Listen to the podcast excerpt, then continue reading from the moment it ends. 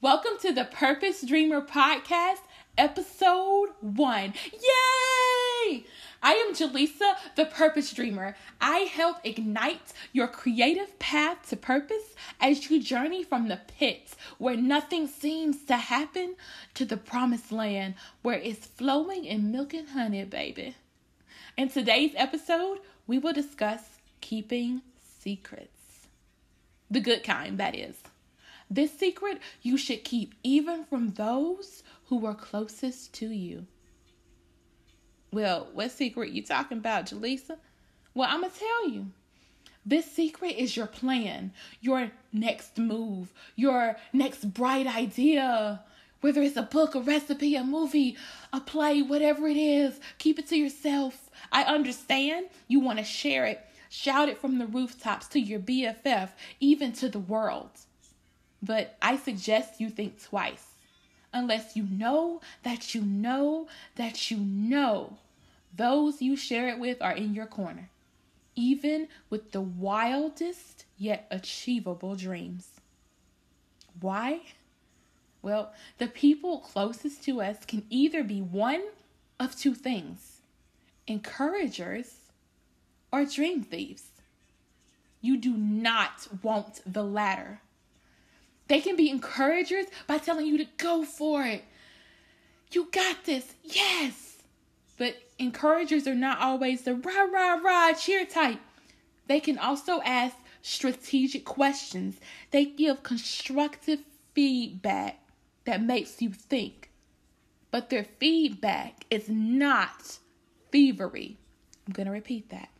Encouragers give in constructive feedback that makes you think, but their feedback is not thievery.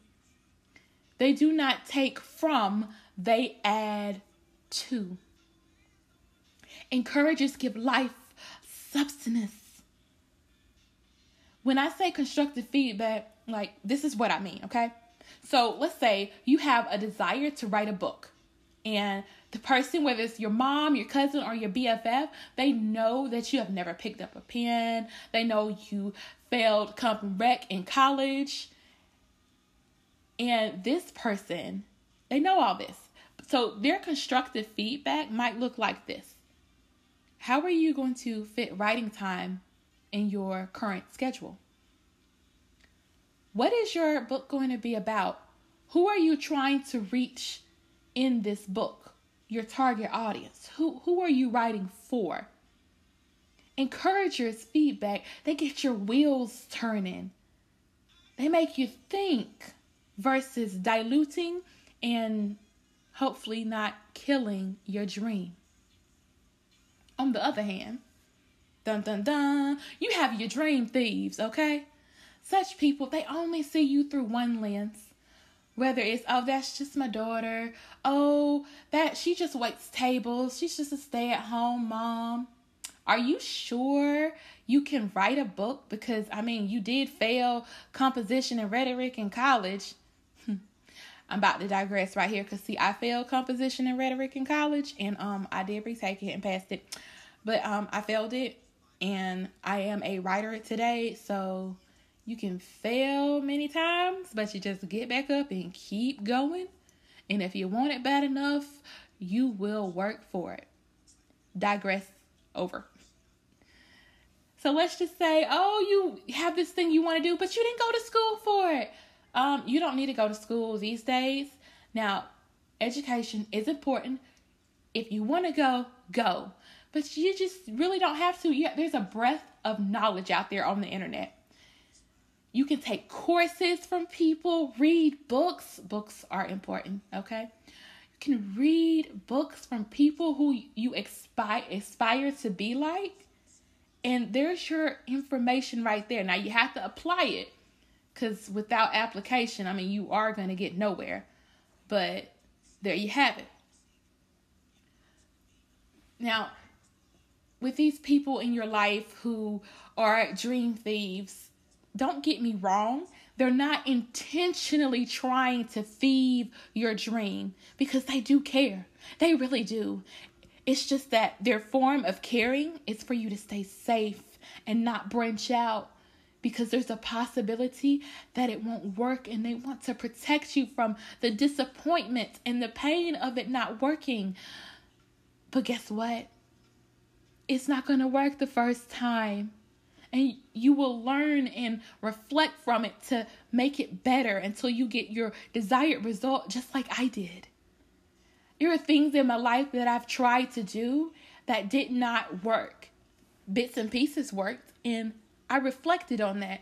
Okay, so that worked. Why did this work? And how can I make this better?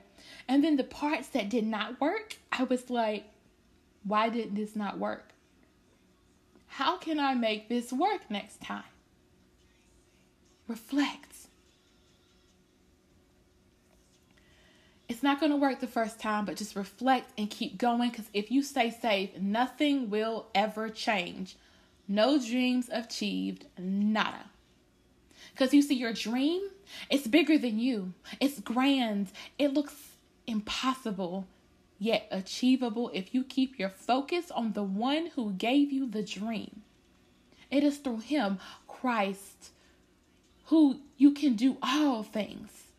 So when you let your dream out too soon to the wrong people, you have the possibility of killing your dream before it takes off, before it roots in the ground, before it grows a foundation. So just don't do that. And that leads me to my shameless plug, y'all, of Purpose Power Tips, which are strategies that help you win on the way to the promised land. Sign up today at jaleesacox.com. How? So again, like how how do how do those close to us become dream thieves unintentionally? Well, it goes back to that one lens that they see us through. They just they see you, oh, that's Jamie from down the street. That's her daughter. That's the neighbor. And I've seen this to be true for myself with those closest to me. Because, see, I'm a speaker, author, and certified dreamer. I dream big, y'all. But guess what? I keep my secrets now. Because not so long ago, I shared my idea with some family and friends of having a tea party event. Just gonna put that out there. Y'all, the looks on their faces and the are you sure? I mean, you could just like have a little something at your house. Y'all, that shut me right up. So, you know, I'm going to work hard and keep my head down and let the success speak loud. And what I did after I saw that, I said, oh, okay. I see how it is. I shut up right there and I didn't say anything else so they wouldn't have a chance to totally extinguish my fire because you cannot let that fire die because that fire is a catalyst to get you going. That's why it's important to tell your dreams to the right people. And actually, it's important to keep a secret. Unless you know, again, unless you know that you know that you know that they in your corner, no matter how wild and extravagant and big your dream is. And see, this happens because people they become too familiar with you. So I suggest you just shh.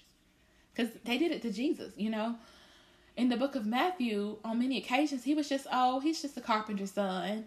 And that goes to show, like in scripture, it says, a prophet is not without honor except in his own country.